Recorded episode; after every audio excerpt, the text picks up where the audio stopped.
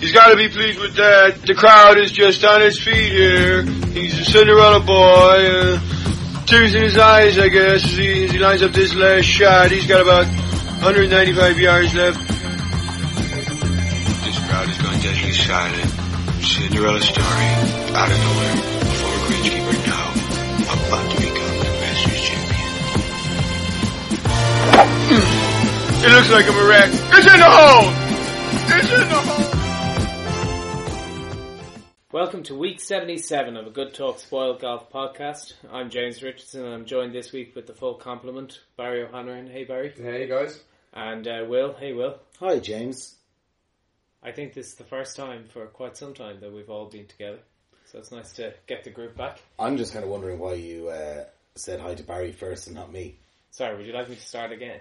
Well, no, it's only week your right hand man.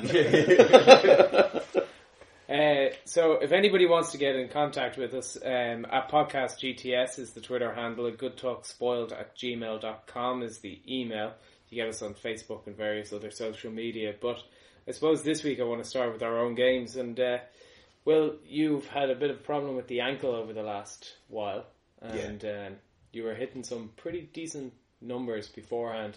How has it been since you came back? uh, well, I'm not going to say terrible. It's just I haven't been uh, practicing or playing as much as I would have wished. So um, my scores have kind of gone that you know a little bit. What's I don't know whether you say south or north. North. North, I suppose. North, yeah. North with a touch of south. Touch of south. No, it's just like I haven't been able to practice. So I, I've played twice, I think, in the last three three weeks or something like that, and uh, the scores haven't been great. But you know, listen, I'm st- start again now. I have a good support from my ankle and everything's I played on Monday, and I didn't feel any pain, which is I suppose the most important thing. You know, so I Yeah. can get back into practicing and whatnot. So I have a big weekend now. I've got 18 Friday, 18 Saturday, 36 Sunday.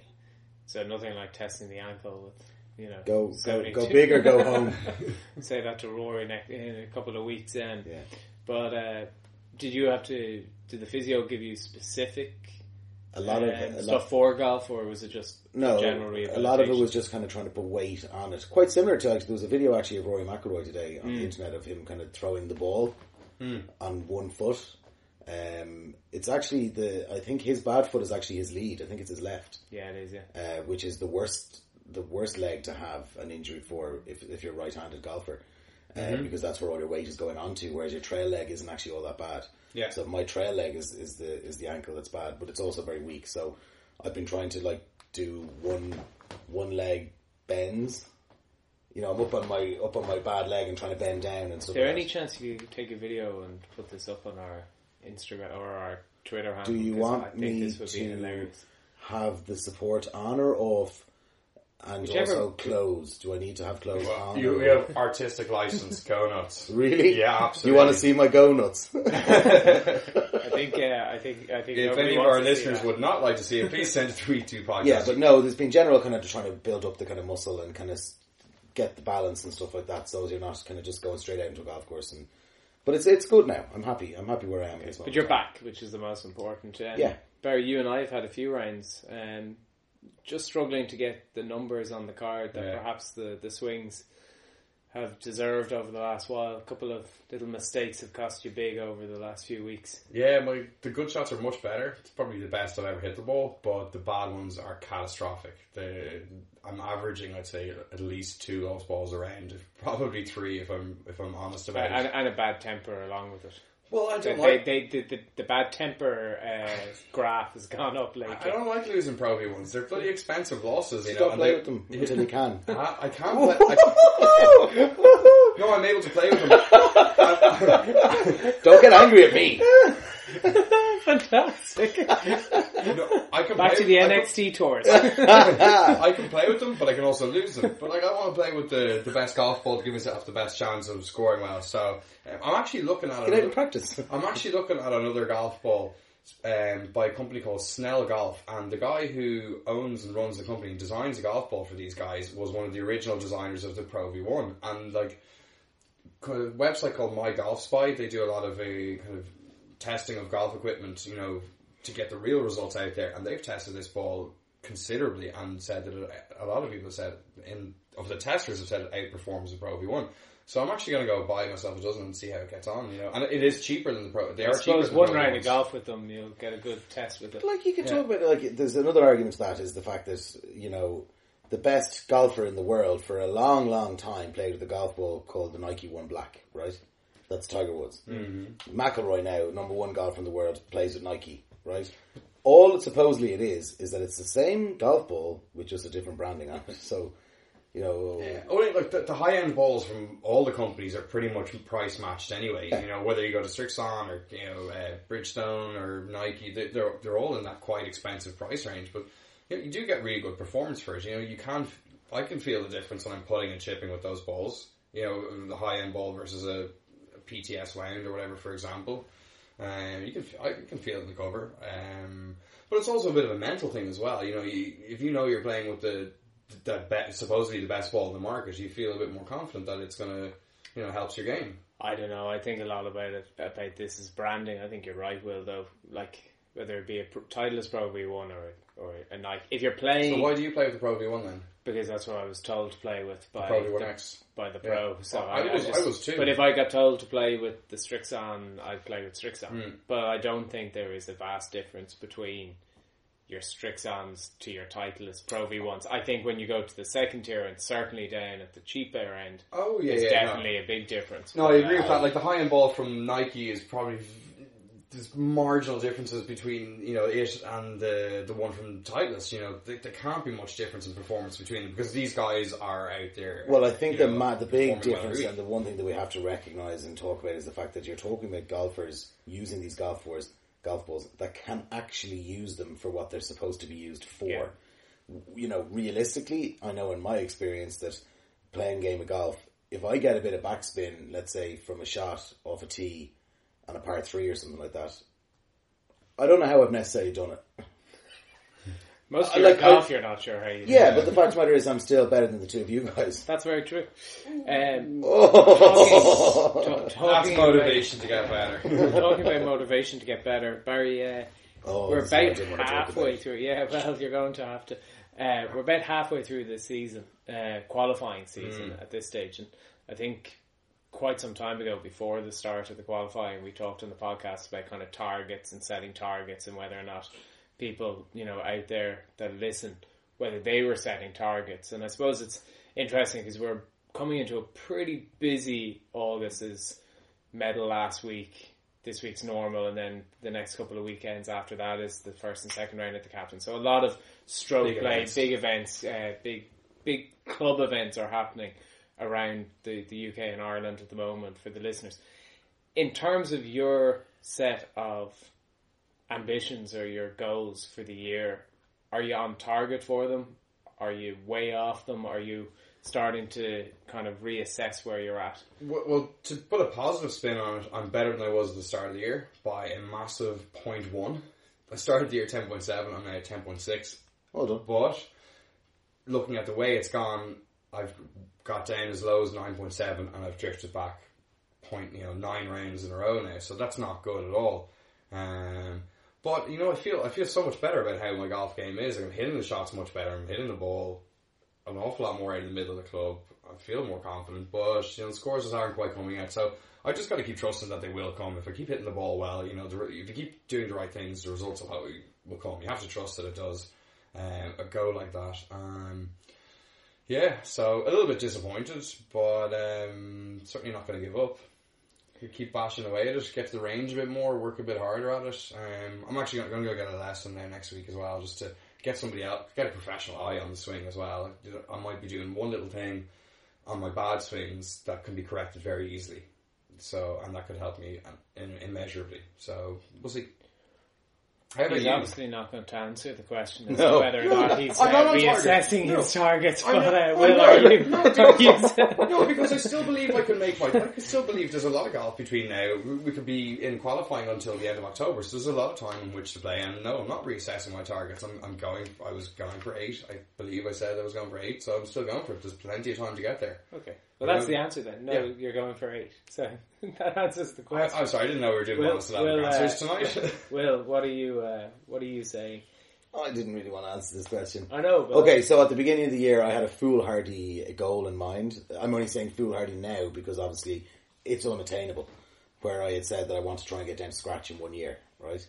I, you, I don't know if you'd, obviously Yeah. potentially heard about this. I had I had tried to. I was thinking of doing it for charity, all this kind of stuff, say raising money. I had set up a charity page. I had done lots of kind of things towards this. I had done a lot of preparation towards it, and then I think inevitably I put a lot of too much pressure on myself uh, for something that was nearly going to be impossible, I then made it impossible by putting far too much pressure on myself.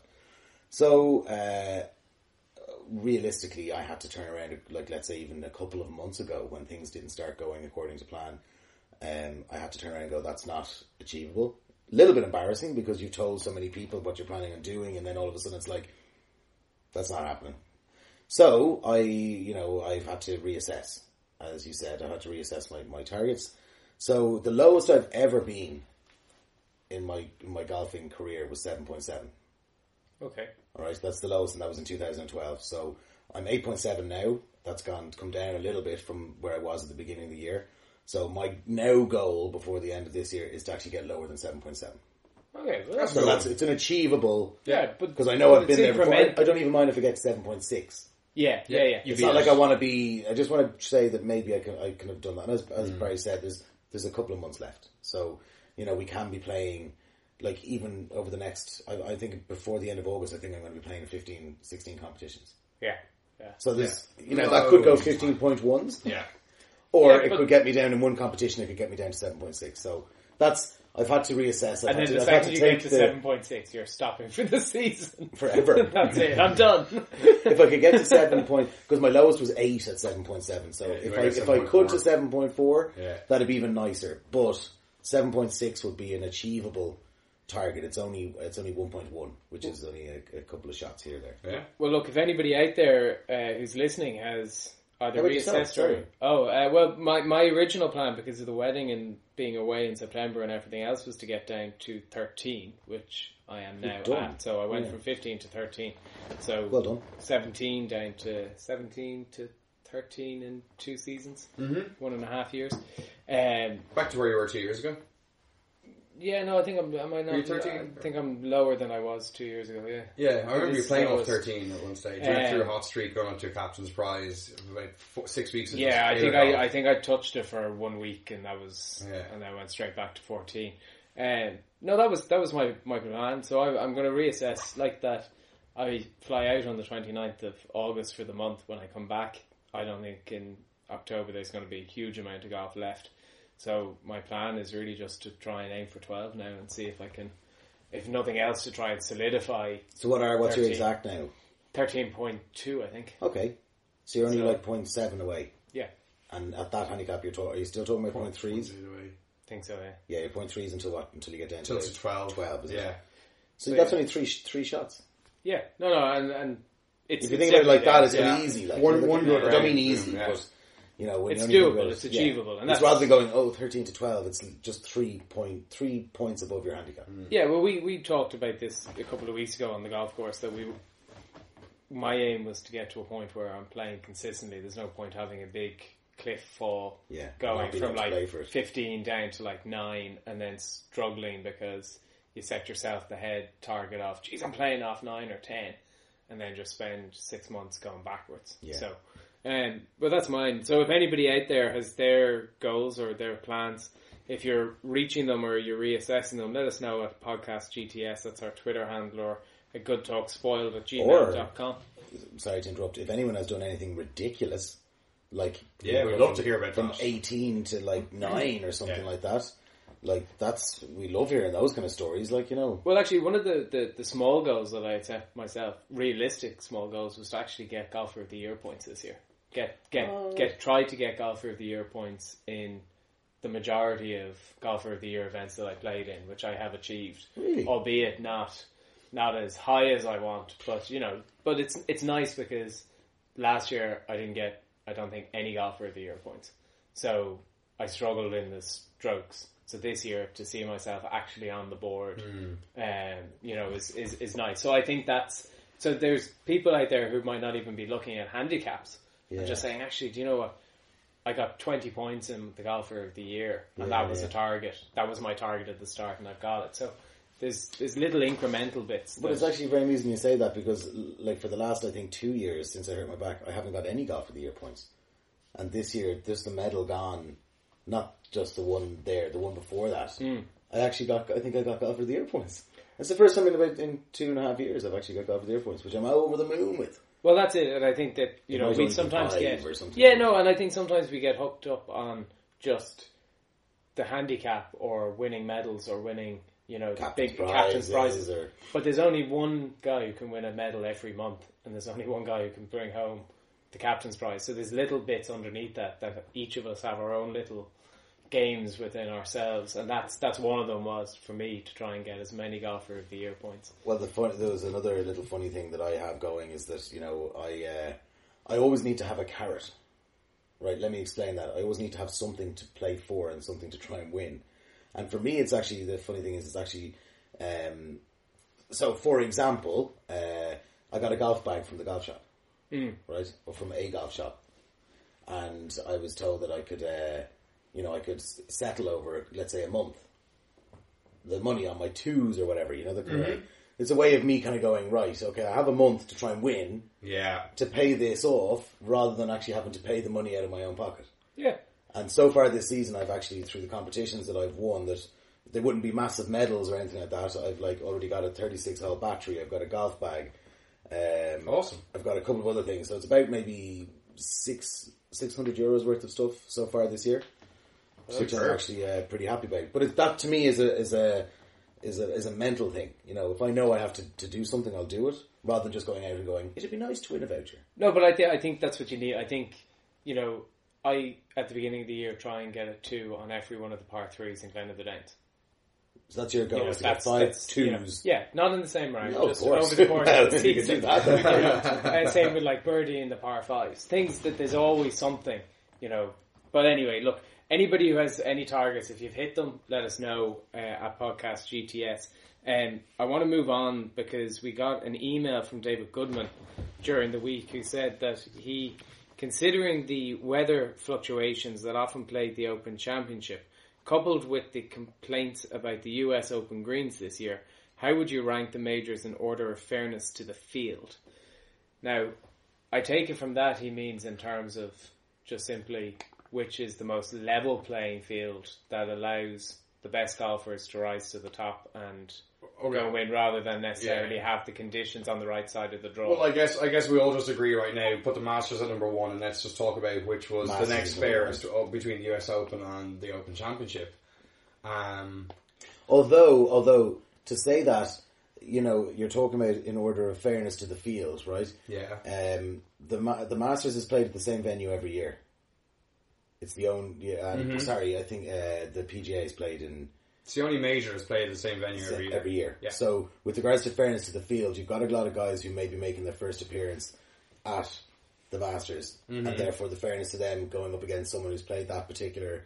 And Augusta isn't exactly a golf course you can go and practice or play on. No, that's a good point. Oh, they do get you can get to practice. You on can get, to, but I mean, for people who people who've played it for ten years, Yes, yeah, yeah. yeah. They Okay. play, they know the course, right? The guys who've come out, it's a learning experience. Mm-hmm. So for fairness to the field, there may be there may be what maybe fifteen or twenty golfers who are coming out maybe their first time ever playing Augusta.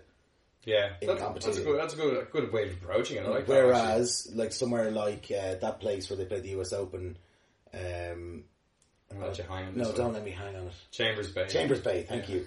It was the first time that a, a competition had ever been played there. So, for the sake of fairness to the field, Yeah, they were all playing it for the first time. that's true. Yeah, I thought. I thought the look. It was annoying that the greens weren't true on at Chambers Bay in the U.S. Open, but at the same time, everybody had to play on them, and. You know the, the weather conditions. We didn't get to see a huge range because we were down in Carn, James. But you know, it didn't seem to me like there was a, a massive favour in the side of the draw there. You know, the, the weather conditions are reasonably level over there in the, the Pacific Northwest. The and, and the, I watched it all, and Yeah. it was it was It it was was, as fair fair, for throughout. everyone. Like so you know. everybody has to play on the same course. You know, it's when, when we're um, say, say like when I'm if we're playing a competition on the weekend, we're playing the same course as everybody else. You know, Um, if I'm Well, ever playing- sometimes you play different holes. yeah, it's true, but I mean that's just my own design, you know, like opening up, opening up angles to pins and stuff unintentionally, blah blah blah. Yeah, and they're not good angles. Yeah, no, they're not at all.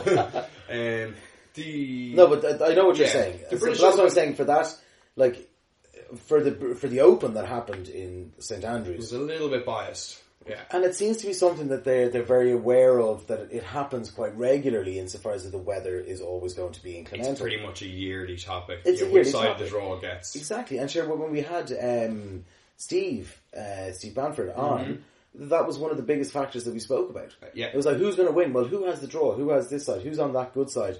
Who's going to be able to bring in the good scores early? Yeah. You know, because the guys later on aren't going to be able to do it. So, with regards to that, for this particular year, the Open was the one that hasn't been the fairest on the field. Yeah, I agree with that. I personally think that the so far that the US Open has been the fairest of the field because of the fact that they all played in the same weather conditions. Mm-hmm. They all had the same greens to play on. They all played it for the first time. Mm-hmm. Uh, some people may have practiced a little bit more than others, but that's Yeah. their own choice, right? They're all Yeah, given well, a few of them had played it in the US Amateur back in 2007, Yeah. it wasn't. Then, of course, he had Spieth's caddy, but like in competition tournament conditions, they they were all fresh to it. But sure, which that's is- like that's like us going out and playing the Metro Cup, um, and we're playing against, let's say, Woodbrook, and one of the guys who is on the Woodbrook team happens to have been a member in Glen of the Downs, yeah, yeah, yeah. and he comes out, so he has that bit of advantage. But that's just his luck, you know. Yeah, kind of yeah, like- No, it, it, But I think that's so for me. In fairness to the field, uh, the Open, sorry, the U.S. Open, Mm. um, Augusta, and then the Open. Actually, yeah, yeah. You completely changed me from my initial Augusta point, so I like it. Yeah, I'm good with that. Yeah, I, I the only point I would make is that when it comes to the Open Championship, and this year was particularly messy, unfortunately, because of the high winds. The bottom line for me is that you just got to go win it in whatever the comp. You know, and to me, the Open Championship is the championship that tests patience and a lot of the game of golf. You know, the wind is up; they're going to have to hit low, punchy shots. I think Rory last year at Hoylake didn't hit a drive off the tee. You know, it was a different way of playing the game, but he still won it. Um, it, it, it yeah, it can be annoying. You have to come back at six o'clock in the morning to finish your round, or you have to wait. But you know what? They have to do that at times over in the states where the electrical lightning is coming across and they get pulled off, and you know. It's just the way it is. If it's going to be your week, you're going to be lucky. You're going to be on the right side of the draw. You know, if we could play golf in a in a bubble Yeah, and indoor, then Rory everybody would would have exactly. everything You every know, week. so But that's that is a good point because you know to win a golf tournament you need a few factors and a bit of luck to go your way that week, and then you know to win the Open Championship you do need that little bit of luck that year with maybe a little bit of luck on the draw or a little bit of help, or you miss a squall by a couple of holes in distance, and another couple of guys get absolutely smashed by the squall, literally. You know, two holes away from you, and you're all right, and you're dry, and you're in your t-shirt, and they're all in their wet gear. You, know, you, you need that little bit of luck to win a golf tournament and yeah, it, it is a challenge, and just you know you've got to get on with it. And you saw Oh, Zach Johnson only- was unbelievably patient throughout the week. I mean, he just and the guys who were up there at the top seemed to be the ones that just dealt with the fluctuating conditions better. No, and I rest think I think what Da- David has asked us is, I suppose, considering the fluctuations, do we rank them? And I think we're probably Mm. all agreed that Mm-hmm. Ranking them as they are now, today, we're putting the U.S. Open as the fairest, Yeah, then the Masters, and Yeah, then and yeah. then the Open. that's based on this year. that's Yeah. this year only because the US Open is on a, a fresh virgin venue. Like Yeah. if, if it goes to another one like they've been before, then we change the. But then you're talking about people Yeah. who've won on the golf course Yeah, before. That you know, like Bubba Watson seems to love the the Masters. You know, he always seems to play particularly well there. And some some courses suit people's Yeah, eyes, courses left to right, courses. right to left, exactly. If it's a exactly. drawers So golf course, if it's a faders golf. Anyway, that's just based on that question. I'm only I was only answering it on this year. Yeah, and, No, and look, it, it was a great question, and thanks a million, David, for sending it in. If anybody else has any questions that they want us to kind of throw our two cents in and see whether or not we actually agree with things, Barry switched fairly quickly tonight, but um, get in contact with us at podcast GTS or email at a goodtalkspoiled at gmail.com, a goodtalkspoiled at gmail.com. Very quickly, and we weren't here last week, and I just want to run through a couple of news items which shouldn't go un, un, unmentioned. Uh, Banksy Moon has been ordered to serve his two years military service after losing his court appeal which will take him off the tour this autumn for two years. Banksy Moon, is he the graffiti artist? Uh, I don't know, whatever you want yourself. Sang Um, Moon Bay. Bang Sing May, even him. There you go. We'll Sang Moon Bay. There's going to be a lot of people doing their military service starting in October uh, in autumn, and I'm guessing he will be one of them. yes, yes. yes. Um, the other thing is, and uh, we we did miss this, and this very odd and fairly unsavoury moment of the Robert Al- Allenby um, firing the caddy, sacking the caddy, the caddy walking off. It was all a bit unsavoury. I didn't find it pleasant to watch. I have to say, I thought it was just not good for the game. It's you know you don't want to see it in any walk of life, but there was clearly a fight taking place, and uh, you know it's just another story in a long list of odd stories about Rob, Robert Allenby. Um, not to mention, I suppose last year where we had him being you know hijacked by aliens. Well, January. February, yeah, in, in Um, Hawaii, and the caddy coming out afterwards, and probably quite, and almost rightly so, quite bitter about the whole situation. Oh, you know, went and talked, spoke about this, and said he he wouldn't have been surprised if Allenby was just probably smashed drunk and fell on his face, and that was what happened. And somebody found his wallet and went to town on spending the credit cards. So uh, There's, there's clearly a problem there, and there's something going on because it's just odd behavior from start to finish, and it's it's as I say, it's not what we want to see in golf. Um, I'm sure the guy who carried the bag for the final nine holes had a bit of fun with it, but uh, you know it was it was a bit strange. Talking about odd um, situations was the caddy for the is it Maguire? Leona Uh, Maguire, yeah. yeah, uh, Maguire, young Irish amateur, uh, number one female amateur in, in golf at the moment, and she was trying to get to the British Open or the Open Championship, the Ladies Open Championship, and um, she ended up uh, in the qualifying round, and she had paid for a professional caddy who had been recommended by Justin Rose. Who on the first tee gave her a 15 yard misread on the second shot, ended up Or bogeying- miscalculation. miscalculation. Yeah. It ended up bogeying the hole. And uh, on the third hole, I think it was, his uh, mobile phone went off in the bag and he answered it. And it's a two shot penalty under rules of professional golf that uh, no mobile phones allowed on the course and they're not to be even switched on. And it's a two shot penalty to the player because it's the player's responsibility. She had a three, she was three over standing on the fourth tee. And uh, she three of those shots were because of yeah, and, and she said like ball. she had paid. A I heard her on RTE, which is a local national radio station here in Ireland, and she was saying she had paid an awful lot of money for a professional because she really wanted to play in the, the, the Open Championship. She thought she had a really good chance to get in, Hmm. and she had paid an awful lot and had taken uh, a few people's opinions. And Justin Rose said he was one of the most professional you could find, and uh, he turned up and did a pretty unprofessional job by the sounds I of it. mean, like, he shouldn't even be paid by by all rights. Yeah, I don't know what happened in relation to it. Yeah. Um, Did she? go- Sorry, I, I'm No, she didn't make it. No, she uh, she missed out by three, sh- or Three four or four shots, shots, I think, yeah, in the end. and you gotta like, the three from him. You gotta attribute a couple more along the way to her Well, yeah, mental she- state because she knows she's incurred penalty strokes. Well, she said in she said in the uh, she said in the in the interview she had a game plan which was to try and keep going until some of the easier holes that she was going to attack on, and they weren't in the first couple, and then she felt she had to all of a sudden change the game plan because she had to chase a few birdies where she was just looking at making pars and. Um, it was unfortunate, but uh, I suppose the tale of the caddy be, be buyer beware. Um, Rory McIlroy's status is that uh, he has put up on Instagram. You touched on this earlier. An Instagram uh, video of him doing exercises on one foot, testing the ankle.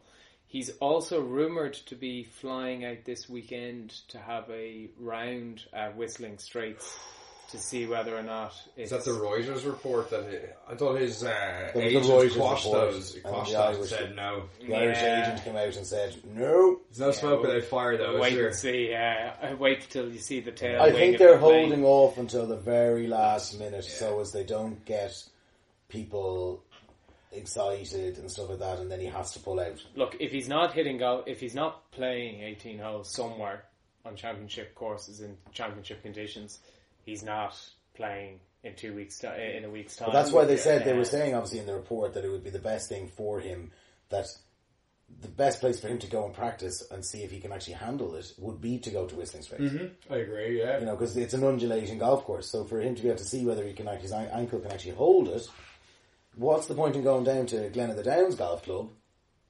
Because I know he Though, though he's to- very welcome. I I think don't there's, think a, he's there's, a member. spot, there's a spot on my Spot time. on Sunday, is yeah.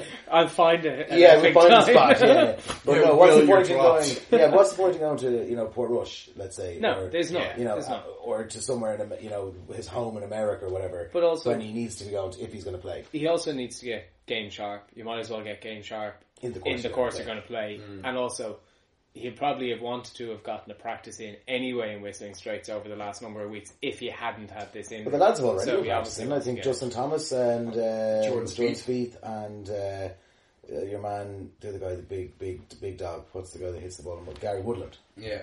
They were actually all out playing, practicing together. So It's uh, it's funny when you see the the guy the pros out practicing. They're all in their shorts yeah, and they can't do it. on Can't play in tour. the day, yeah. yeah. Yeah, it's uh, then just I suppose because you love their legs, don't you?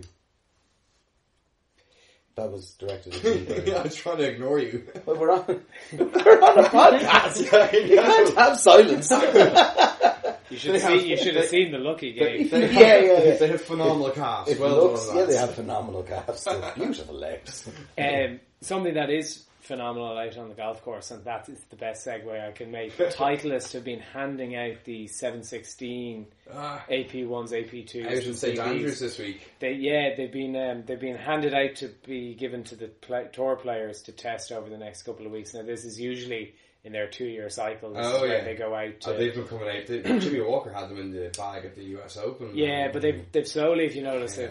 the like last week, the week before, they've now very much are on tour at the moment. A The- lot of guys are putting them straight into the bag, which is very interesting. their official launch is in St Andrews, and they're all there at the moment. Like today, yesterday, today, and so they're launching all the seven sixteen range right now. Wow, because uh, I know I was talking to Mark O'Mahony and he was saying that like he hadn't seen a huge amount because even though he works for Titleist, Yeah. it's very, very, very secretive.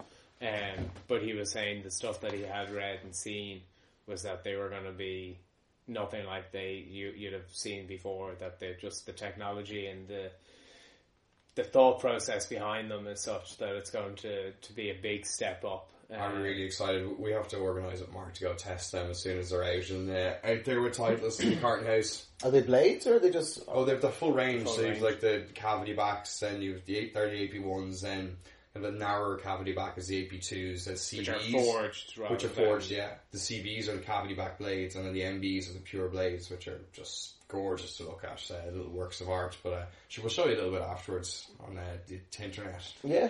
But uh, but yeah, so it's exciting. We'll we'll keep an eye on because a lot of new equipment's going to come out over the next couple of weeks and months. So Barry might get to try and you know get back down to American golf and see about using uh, the machine and putting them to test again like he did last year. Um, we weren't here last week, and Barry, you're going to just briefly go through the winners and riders from two weeks ago before we look uh, in slightly more in depth at the uh, the winners from last week. Yeah, speed round. Okay, the Meijer LPGA Classic presented by Kraft was won by Lexi Thompson by one shot over Gerina Piller and Lizette Salas. Um, Lexi was carrying a wrist injury all week after hurting it during a photo shoot in which the reporter um, and the photographer was asking her to punch him while he was asking her questions, and she damaged her wrist. But uh, seemed to kick her into motivation, like beware the injured golfer and all that. And um, that win's been coming for Lexi all year, so uh, great to see her win. The, Great to see her. Yeah, there we go. the senior, Oh, the senior Open Championship presented by Rolex took place in Sunningdale Golf Club on the old course, which is beautiful. It's so great to, to see that. I got to see a good bit of this, and the Sunday was really exciting. Um, there was like a the final three ball was Marco Dawson, Colin Montgomerie, and Bernard Langer just absolutely duking it out. Uh, hitting in great shots between the lot of them. And Marco Dawson was definitely the worthy winner. He made two eagles and a whole bunch of birdies, um, including a wonderful birdie on the final green in which he ran the last putt in at a great pace in off the back of the cup. Um, he won by one stroke over Bernard Langer. Monty had a little bit of a mini meltdown over a couple of holes in the middle of the back nine, and that cost him a chance to kind of get in content, you know, be right there in the hunt um, on the 18th. Uh, nice little bonus for Marco Dawson. He gets a spot in the Open Championship next year, which is a lovely little bonus prize on top of his prize money. On the European Tour, the Omega European Masters took place at the stunning Crans Montana in, in Switzerland. It's just amazing. Um, friend, you know, Norman Smith in the golf club was there on holidays recently and played it. Said it's just ridiculous. Mountains everywhere, snow, snow peaked mountains. He said it's 600 yard drives because of the altitude. Yeah, Makes you feel really good. With, with a wedge. yeah, yeah, yeah, yeah. it's it's a it's a beau- beautiful tournament to watch on TV and be nice to get there once in my life. I maybe a pod, maybe a podcast trip at some stage. Um, we should do a ski trip and a golf trip. there we You go. know, we could so we can see the before and after. I can't ski. Yeah, you I can't will figure it out. either. You, you can go on a toboggan. You you okay, sled? Sorry, no, not happy. We'll He'll be you après dust- skiing. He'll be bin, après please? Here we go. Um, snowmobile. We'll give you a snowmobile. Will I'll placate you a little. he likes the snowmobile idea. Okay, uh, Danny Willis continued his really good form from the his Open Championship performance. Um, that's got it all that's right terrible. there. That's terrible. James, you're fired. Uh, Oh, he- thank God! I've waited years for this. I'm out of here. he uh, he had a great little duel against Matt Fitzpatrick. That's James gone. Thank God he's gone. Yeah, I know. And a brilliant duel with Matthew Fitzpatrick on the Sunday, and Danny Willett eventually taking it down. Uh, Tyrrell Hatton put a put on a really good final day charge as well, but it was a little bit too far back at the start of the day. The RBC Canadian Open took place in Glen Abbey Golf Club, and Jason Day continued his great Open form. And instead of missing the putt on the 18th, um, like he did in the Open Championship, he actually held a beautiful putt on 18 as Bubba Watson and who else were watching? David Hearn, the local Canadian hero, were both watching from the 18th fairway. And Bubba nearly actually held his second shot for an albatross, and then missed the eagle chip uh, to tie Jason Day, but made birdie. So Jason Day won by one shot uh, with a superb three birdie finish. And that was the tournaments last week. So moving, or the week before last. So moving on to last week, James, I'm sure you watched a little bit of the Ricoh Women's British Open from Eh, Turnberry. I did. Or, sorry, Trump Turnberry Resort. Yeah, well, interestingly, they tried to get it out of Turnberry because Yeah. of, um, as some people may or may not follow American politics, uh, uh, Donald Trump is running for uh, the Republican nominee for president, and he's come out with some real howlers of lines and borderline racist about Mexicans and various other minorities in America. I think you could just And- remove borderline from that. yeah, no, just Yeah. racist uh, comments. Sorry, can I just say there was one particularly funny thing on uh, on social media, just about Trump, right? And they had something along the lines of, so eight years ago, America elected their first uh, black president, right? So it's, it's and that was a first for the country. It seems like the Americans are actually going to do another first and elect an orange president because he had this picture of Donald Trump. And he's like, he had fake tan on. Well, I think So I between need to fake clarify that. fake Did I, tan, did I need to clarify that? No, no, yeah, we got it. We got Alright. it. Well, Yeah, well cool. interestingly, they were trying to take it away from Turnberry, but um, the LPGA couldn't uh, couldn't quite organise it in time. But uh, Mo Martin was defending, um, as we say in in Turnberry, six thousand five hundred and twelve yards. But uh, world number one, uh, top ranked player, uh, Inbee Park has. She ended up waiting 68 holes to tie the lead, and it took her two more to take it outright. And uh, when she got it, she didn't let it go, winning by a couple of shots, finishing at 12 under par, 276, um, edging out Jin Young Ko by three shots. And uh, it means that she is now currently, I think, holder of all four of the traditional majors, but not their Yeah, she won- additional one, which they added. The Evian Championship, yeah. So she's won all four of the the historic traditional US majors. or whatever, yeah. Exactly. So there's this whole like city debate going on. Like, does she have the Grand Slam, career Grand Slam? Does she not? Does the fifth major really count in terms of this? Just it, like. Well, either a It's- major's a major, or is it not know, a major? So, uh, But it's such a load of crap. Like she's won seven majors, fantastic. Who cares about whether Absolutely. it's the career Grand Slam or not? Like it doesn't matter. She's won seven majors, and she's only what 27, 28 years old. Yeah. unbelievable. Like she's just phenomenal the last few years in these majors. Si- 69, 73, 69, 65 to finish. So a great final round to win it. And uh, as you said, Barry, that's her seventh major Grand Slam. Uh, sorry, major championship and sixteenth LPGA tournament. But um, you know, it's it's. I think where they talk about this Grand Slam, particularly this year, we've had Serena Williams over in the you know tennis. We've had uh, Jordan Spieth in the men's. We've now had Inbee Park. I think there's just this obsession with Grand Slams, and you know, is it the is it the Serena Slam or is it the Jordan Spieth Slam? You know, it I know, just stop giving it a different name or whatever. Like she, she won- another major. It's a phenomenal Yeah. achievement, and she was really impressed when doing it. Like it was a course record, sixty five in the final day. So like, what a way to go out and just grab that tournament, and you know, it's your, you know, just take it. Um, fair play to her. It's brilliant. the European tour kind of the the roads diverted slightly for um, the players this week, and I suppose the slightly higher ranked players seem to end up at the Paul Lawrie match play, and the slightly second tier guys were at the Madeira Island Open, which was the rescheduled one from much earlier in the season. That uh, I think it got. Uh, it got cancelled because of winds and rain and lots of problems back kind of around A few March tornadoes, etc. So, Uh, yeah, yeah, yeah. So that was the restructured uh, or rescheduled event. And I suppose, Barry, just looking at the Paul Lawrie match play, um, give a quick outline to the to the listeners who won it. And, Did you watch uh, it? I watched I- it all. Did you? You go. Yeah. You do this time because I didn't get to see a lot of it. Yeah, no, no, it was uh, it was very very interesting. Actually, all the way through watching it, um, I was one hundred percent. At the beginning, I thought Michael Hoey was going to actually going to win it out. He was seemed to be hammering everyone. Yeah. In the first round, second round, third round. Uh, then all of a sudden, you were watching the guys who were actually playing really, really steady golf, right?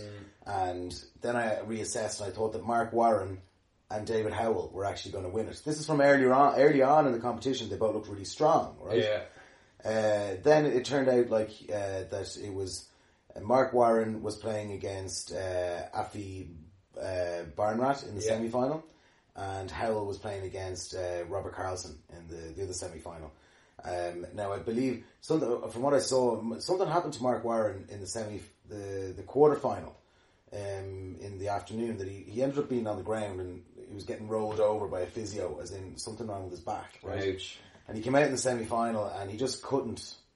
He he didn't look like he was he was able to play.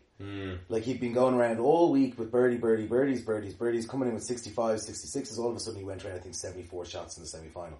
Yeah. Something like that. You can Yeah, never so tell it. it's match just play, like, it's you know. gone. Yeah, yeah. And after you know Barnett got through, um, and then the other side, David Howell just didn't play great against Robert Carson. Robert Carson played great for nine holes of the match, and then Howell could just couldn't catch him back.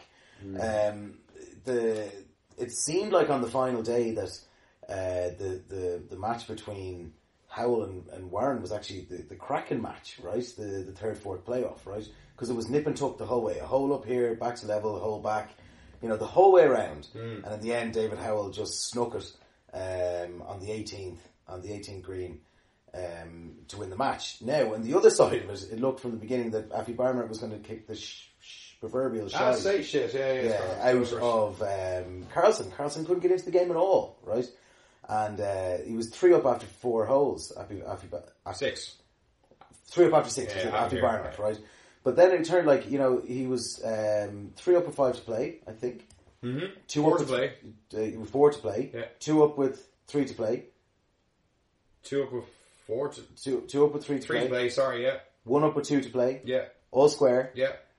After Barnett was kept on going with his driver on every hole, and every time he was putting himself into trouble. Yeah. And Karlsson wasn't. All of a sudden, Karlsson seemed to kick into gear, got a couple of birdies. You know, the kind of way.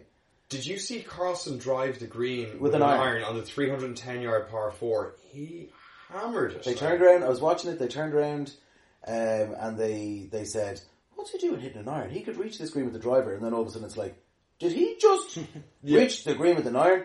The funniest moment was they were all putting up because like I, I would I'd record all this and then I come home and I'd watch it in the evening time. But then you get little snippets on the Europe. You know when you follow that's a say European tour on Facebook, Yeah. you see the little things coming up going. Did he just drive the green? You know, like- yeah, yeah. And they had a picture Why of do your they have an. American accent doing European Tour golf? I, I say that's just me because I can't do a Scottish. So I can't really do an American one either. when, when Will gets excited, he goes Yeah. Yankee. Dude, Dave, did he just drive the green? there was one of these things that had actually had your man, um, one of the young lads, I think, was actually had driven the green, and uh, with the with the driver, and it was your man. Um, uh, not Fitzpatrick. Fitzpatrick. Fitzpatrick, Matt He Fitzpatrick. was playing, yeah, wasn't he? yeah, Yeah, yeah. And uh, he drove the green on like the thirteenth or the eleventh hole or whatever. It was three hundred and twenty-five yards, right? Yeah. And I think he was playing whoever he was playing against. So I went, "That's amazing." I thought this was like an amazing feat that he had just done, right? But when I was actually watching it live or recorded on TV later on, I got to that when I went, "Oh, this is great! I'll get to see him driving the green." Right? So he took out his driver, smashed it, bounced onto the green, lovely, lovely shot. Next thing I see the guy he's playing against taking out an iron and doing the exact same thing. I was like, what the hell? It's it's like the English. uh, Sorry, I'm not being uh, you know racist in any way. They're supporting their own. They're supporting their own, Yeah. going, oh, Matt Fitzpatrick, what an amazing player! Hit a driver and hit it 330 yards. And then all of a sudden, that's no big and then this the next Yeah. other person got up and did an iron, and they're not showing that. You kind Yeah, of, it's gas. oh, it's hilarious. And I think the guy who actually did it with the iron eagled to win the hole. So Lovely. It was a cool. It was cool. the bits I saw in the highlights. The, course was really cool. Oh, it was so so tricky. The fairways we were they were like oh the fairways were like the, the width of this room. Oh, brilliant! It And for anyone to know, this is only ten foot wide. Yeah. Um, maybe 12, 15, 15 foot wide.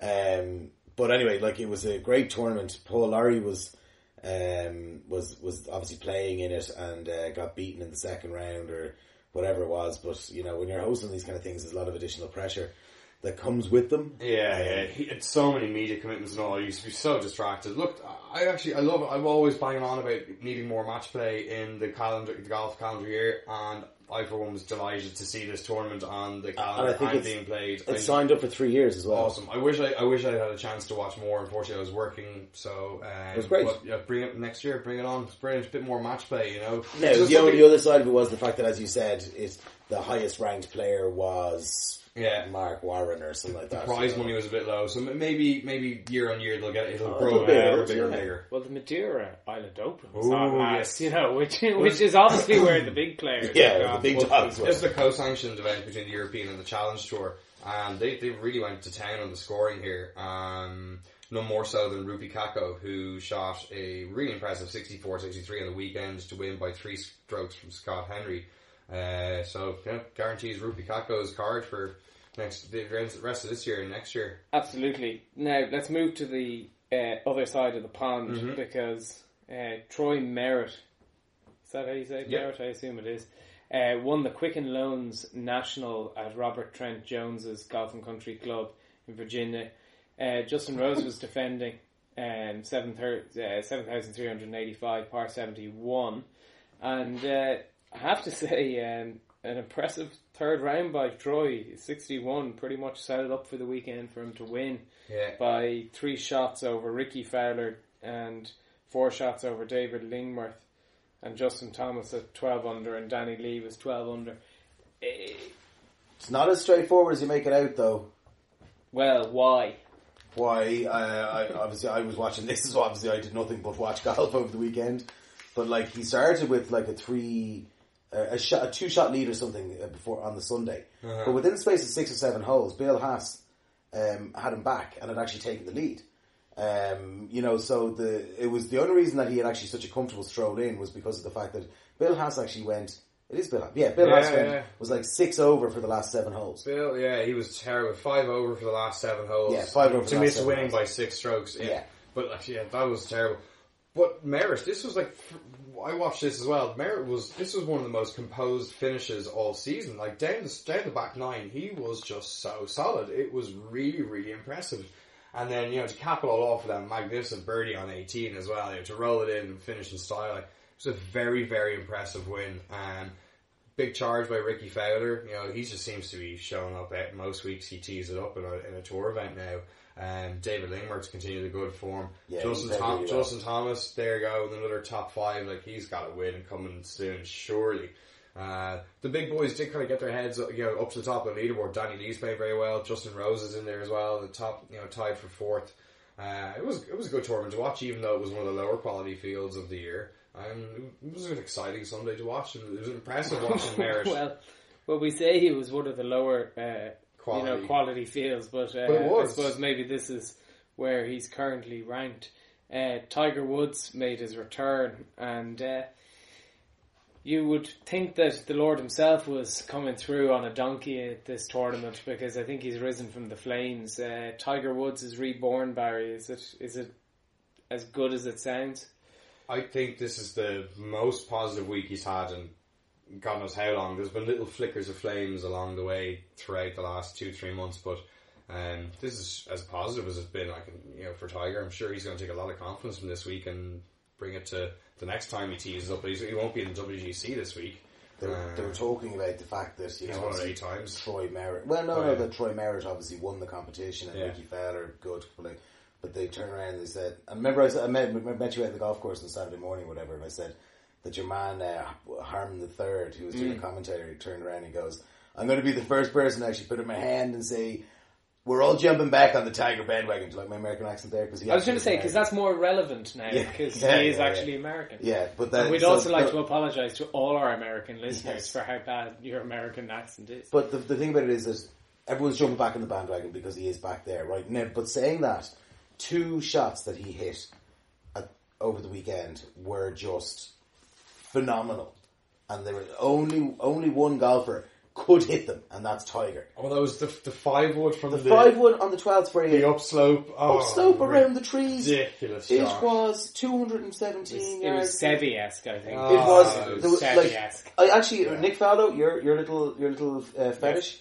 Um, he actually turned around. It's a big, A big fetish. fetish. It's, it's kind of bigger than this room. But they were chatting away. It's they about were- 12 foot. yeah. but they were actually standing there talking about watching him, you know, speaking to Joey uh, Joey Cava, yeah. and they were watching talking, and all of a sudden they were watching him taking out a kind of a wedge or you know some seven iron or five iron, and all of a sudden he took out the wood, and you could actually hear Nick Faldo screeching like a little girl, going, "What? Oh my god! This is what I am here for!" in an American accent. So, so, so I think he also said, you Nick know, Faldo's he's- he's now back, Nick yeah. Faldo's Yeah, now a middle-aged American woman, right? yeah, yeah. But and then there was the flop shop on, on eighteen the day before. I mean, he, he almost had a uh, on the fly home one on the 16th as well. He missed by about three or four inches. Like, Yeah, and you could see his face. He actually, Yeah, yeah. he thought it was in. Like he, he, he couldn't actually believe the fact that it wasn't in the hole. It's class, His yeah. face. I like. I, I actually have to admit now. I was watching him, and I was really, you know, back into that whole like, I want to watch him again. It, it was good. It's good. It's good. It's it's coming back. It's getting better week on week. Um, St still Andrews, St Andrews was a huge disappointment, but this this was great to see, and it's for all the time he gets on TV. It's actually good to see him hitting more and more quality shots along the way. This is just one thing I want to say for anyone who has gone through an absolute torrid time with their golf and you know really really struggling. Here's the story, right? Troy Merritt's last nine starts before he won excuse me, cut, 70 second, cut, 50 second, cut, cut, cut, cut, cut, five in a row before, and then this week, bang, Quicken Loans National, he goes on to win. He made a small change in his setup, he moved his hands a little bit forward for, all, for his iron shots, and he made a small change in his putting alignment, and bang, he goes 61, 67 on the weekend, and he wins. So he's gone from, uh, you know, catastrophic, like, you know, run of cuts and bad form, and bang, a win is there. So it's, it's, you know, it's up there around the corner for all of us, and that kind of gives me a little bit of hope. Well, I was going to say that kind of there was nine point ones there for him, and Yeah. then a win. Yeah, yeah, Is exactly. that is there There's a bit anything? of similarity there. I can see why you're liking Oh. this. Uh, very analogous to me. I've probably got a few more than yeah. Have I got nine point ones? Yeah, I do. Yeah, so it's very analogous to this my current golf. Saturday, are you playing? I wouldn't, I wouldn't put your money on it. Yeah, I wouldn't, I wouldn't even put a penny on me. Um, the one thing, just to go back to Tiger, the, uh, very quickly, my own two cents in this was that I saw him start, and I think he was three over through four, Yeah. and he looked way out of sorts. His head mm. was down, shoulders were slumped. It looked like a man who kind of went, "Here we go again." And whatever happened, you know, it was confidence building, and mm. all of a sudden, the step and the swagger. And I think because of the swagger that he got, the five wood came out of the bag, the flop shot. All of a sudden, the bit of tiger cockiness or confidence, and I think that's maybe what he's lacking because they're saying, and what we've heard is when you watch him on the on the, the, range. driving range, Yeah. he's hitting beautiful shots. It's going from the driving range to the golf course. What I'd hope, and if he listens, because I know he does, because he like pokes me on Facebook all the time.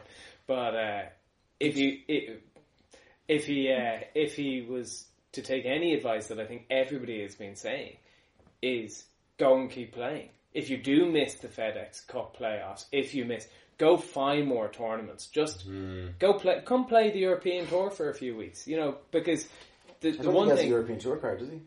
I'm sure they'll give him. I'm sure they'll get an exemption. I'm for sure you him get a few uh, sponsors Sponsors invites you invites, you know, yeah, like no I just think that he needs to play, and that's that's it. But look, that was the week that was. This is the week that will be, and the women are off to the Cambia.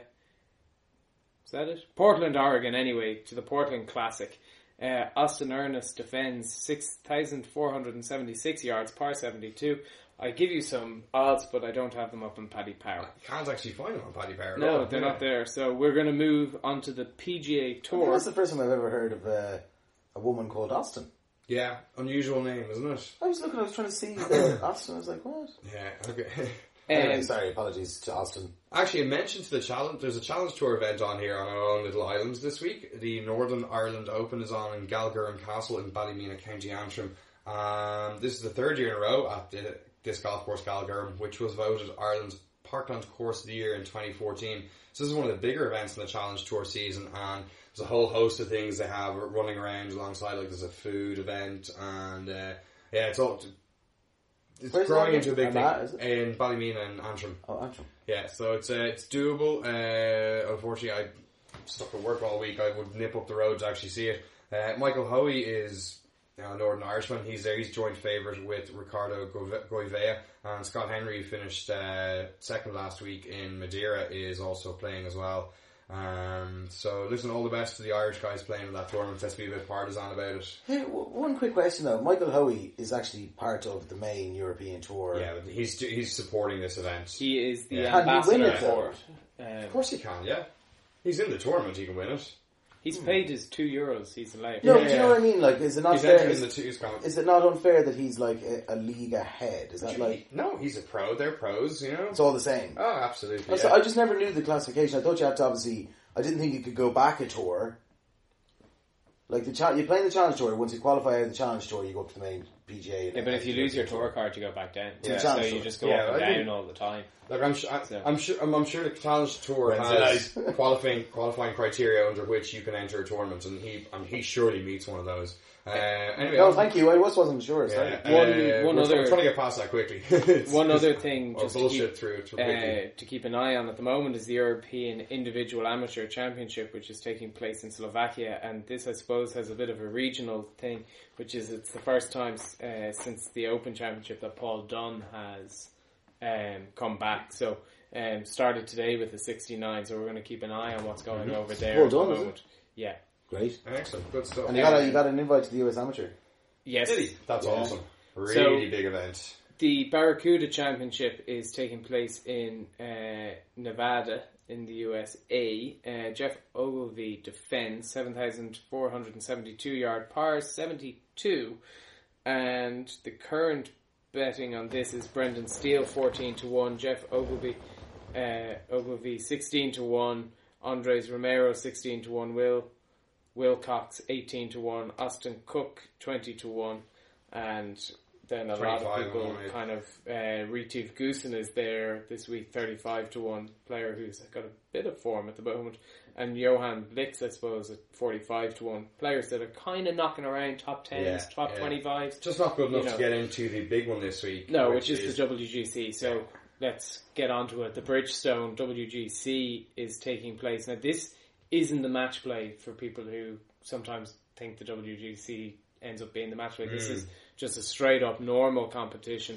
Um, 72 holes for everybody in the field. no, all no 77 cut of them. week. And the uh, if I get this up quickly, I got it. Before, actually, while you're looking for the odds there, the one really cool thing about the Barracuda Championship is it's a modified stable for its system, so it really rewar- rewards aggressive golf. So you get eight points for an albatross, five points for an eagle, two points for a birdie, nothing for a par, minus one for a birdie and three points for a double bogey or worse. Sorry, Minus one. minus one points for a bogey.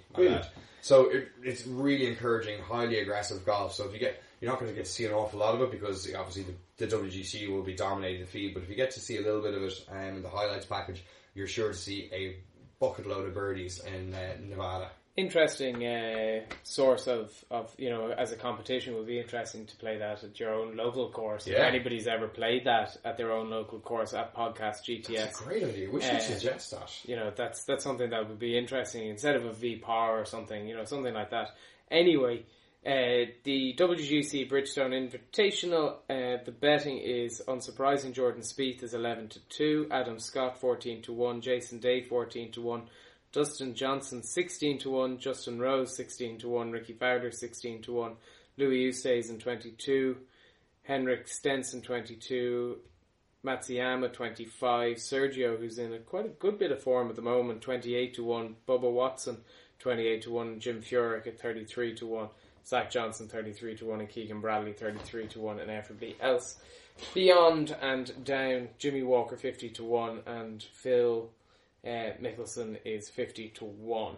Um, are you going to have a bet on this Barry and if so who and why? I have put a bet on Brooks Koepka uh, already. Uh, he's 50 to 1. Uh, it's hoping he books the trend that first time players at Firestone Country Club uh, don't really go that well, don't win. Um, but he's playing phenomenally well at the moment. He's, you know, to green game is, is very good, in very good shape. He's had a bunch of good results and he's super long off the tee, which you need to be on this golf course because it is a pretty mammoth 7,400 yards for a par 70. So it's a, it's a big test for him. Um, and you don't need to put remarkably well this week. So with that in mind, because he's got, well, you guys know where I'm going here. Like because he's got a great to green game, I will be also putting a little bet on Henrik Stenson. Oh, there's Uh, a surprise. Because if you look looking at the Is stats, he able to play in this one? he is. Do you want to be in the top 50 in the world or something? Well, He, you can have a uh, fight about that, boys, See, outside. If you have if you have a look at the um, I was looking on golf betting World system. rankings, you'll see he is in the top 50. Yeah, Yeah. golf betting system did some good, have some good statistical analysis breakdown of what it takes to win you know tournaments each week. And this one, the uh, the tee to green game is very important. Putting is not overly important in this golf clo- course. Uh, it doesn't hurt to put well, but um, Never does. no, not at all. so uh, Brooks Koepka is my big bet for the week. I'm you know I've been backing him the last couple of weeks and kind of disappointed with a poor Sunday round there a couple of weeks ago um, when Jason Day won up in Canada. So hoping he just puts four great rounds together and uh, So that's where your hard-earned cash is going. that's where my hard-earned cash is going this week. So you win, you're getting two lessons. You lose, you're only getting half a lesson. Yeah, or one Pro V one. Yeah. Well, you need more than that. Yeah, yeah. Well, are you gonna Keep my money in my pocket. money in your pocket? Any I think picks I though, will, fancies. Um, Louis Oosthuizen. There we go, swinging it sweet. Swinging it sweet. Yeah. He's going to come good. right. Well, Before you finish up, though, can I just ask one one quick little thing? Oh, You know- All right. Okay. So we're, just to go back to the Paul Dunne thing and being invited to the US Amateur, which is brilliant for him, right? I was reading this blog on um, it's called Straight Down the Middle on Facebook, right? And one of the articles on it was um, the Paul Dunne and the Million Dollar Question, Golden Ticket. Okay. So Paul Dunne is planning on turning pro later on this year, right? After the Walker the Cup. After Cup, the yeah. Walker Cup. Okay, if by any chance he goes out to the US Amateur, this is uh, th- uh, this was actually a lovely discussion point. He goes to the US Amateur and he happens to go through the whole process of qualifying through 36 hole strokes, then winning six rounds of match play, and then a final of 36 holes match play. Right? He then gets the golden ticket to go to the Masters Oh yeah. as the US Amateur champion. but you're hmm. surely to be turning pro before. Oh, would you have to stay as an amateur to You play have as to Masters? stay as the amateur to play the Masters. Okay? Ah. So, if he then plays the Walker Cup, having won the US Amateur, he then has to make the decision. Does he turn pro and take a chance of never playing in Augusta? Because you, you might never qualify to the top 50 in the world. Yeah. You know, you saw Shane Lowry quit turn pro in 2009 and only made his first trip to Augusta this year in 2015. Or or do you stay as an Stay amateur as to an play to guarantee your ticket to Augusta? And I think uh, does the US amateur champion not play against with the, With the, the Last the year's winner? winner, Last last winner. we played with Jordan He Spieth played as with Jordan well. Spieth. Um, Oh my god, that's a great It was a great, it was, it was a great little article on that. Uh, you know, the couple of little nice little articles are straight down the middle on Facebook, just in case anyone goes on and wants to have a quick. look Okay, it. quick, quick fire. What would you do? Would you stay as an amateur or would you turn pro? Uh, probably turn pro. Okay, James. I would stay as an amateur, I would too. but I would turn pro the day after. well, of course. Um, Yeah, yeah. But I- I- the exposure would be good. Yeah, I look. The I only- love the guaranteed Augusta. I think for me. I'm gonna. I I would also say though, if you turn pro, you're backing yourself Yeah. to get there as a pro. Not maybe this year, but you will yeah. get there. Also, it's going to be very very tough to win thirty to get through at thirty six, then six rounds of Someone has to do it. That's the thing. Absolutely, but you know it's a big risk for a versus great- reward thing that you back yourself to. Like I back myself to be off eight. You know, by this stage of the year, I haven't done it. Like you know, There's more chance that Paul Dunne will play in the Masters. I know that. I know, but I'm just saying. You, of course, we back ourselves to do things, and you want to put yourself, set yourself targets and everything. But he's a guaranteed ticket to play Augusta. The fact of the matter is that he doesn't have to make that decision until he wins the US Amateur. he's won the US Amateur. Yeah. Then the decision is a real decision. Oh, yeah. At, at the moment, it's like Yeah. he's he- he's been invited to the US Amateur, It's a, is a great it's a thing. brilliant little hypothetical. It's a great little, uh, pa- you know, what's that thing? Um, you know, that box question. Uh, Conundrum. yeah, some, well, there's a, there's a thing called Stephanie's box. Schrodinger's Schrodinger's. No, that's Schrodinger's cat. That's the cat. Yeah. yeah. is the cat alive or is it dead? But no, there's another thing. You know, Pandora's box. So there's so anyway, it doesn't matter. He has a conundrum. If anybody knows the name of the box Will is talking about, please tell Yeah, us. there is something. I'll know as soon as we're off the air. I'll know what it is. Anyway, that was a lovely little later. thing. I thought it was a great little thing to end it on. Yeah, like, what would cool. you do? To all Well- the guys out there and girls listening, like you know, throw us an answer At, at podcast GTS. at podcast GTS. And I think on that note, Will, as always, thank you very much. Barry, as always, thank you very much. To you, the listeners, uh, a huge thank you. That was the week that was, and uh, we will have a lot of golf over the weekend, both playing and watching. Hope you have a good time, whatever way you play or watch it, enjoy it, and uh, we'll talk to you next week.